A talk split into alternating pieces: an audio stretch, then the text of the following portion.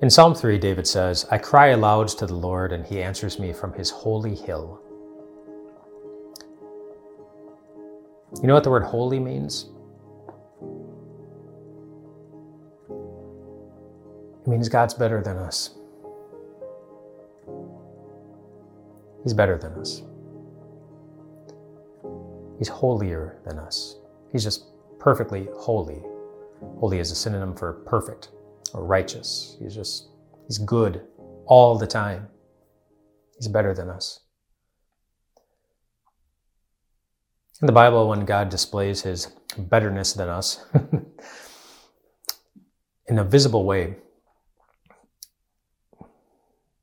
and you might know that very often the reaction wasn't comfort. Like, oh, good, there's there's God who's bigger than us and better than us. People were terrified. Jesus, who was perfectly holy, taking a nap in the boat with the disciples, and there was a big storm, and he gets up and he he quiets the quiets the wind and the waves. The disciples were terrified when they saw how much better he was, how much stronger and more powerful. He could do, do something just, just like that. On the Mount of Transfiguration, when Jesus took Peter, James, and John up on the mountain with him, and says that Jesus was transfigured before them. He, um, he had his holy glow. he, he appeared as white as light.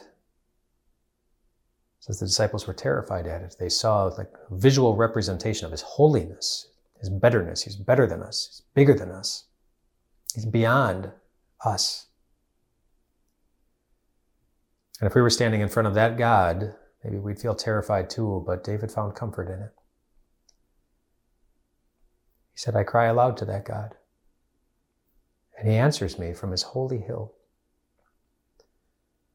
And I wonder if he found comfort in it because he remembered or put the pieces together that, that if the God who has invited him to pray, and the God who has promised to love him and protect him and be his shield, if that's the God to whom he's praying, and if that God knows better than David, if he's bigger than David,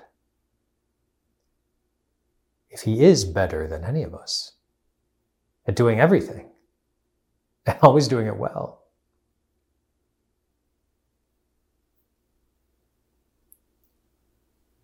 then you don't have to have it all figured out.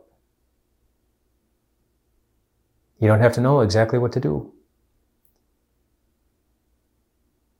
You don't even have to see any available options for how things could improve.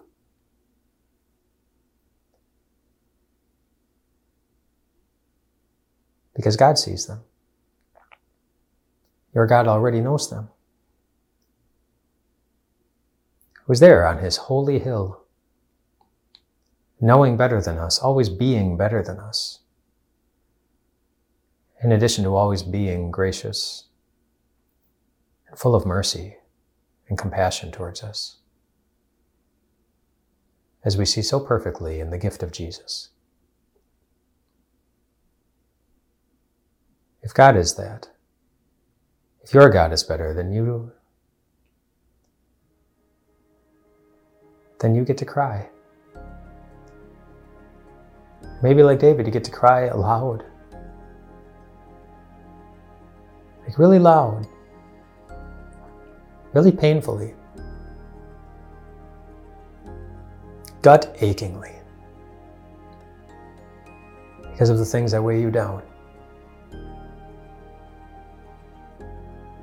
But of course, then also confidently. because the God on his holy hill who is listening and who's answering. He knows how to do that better than you and me. Your God is bigger. Your God is better. So you can rest well tonight, my friends.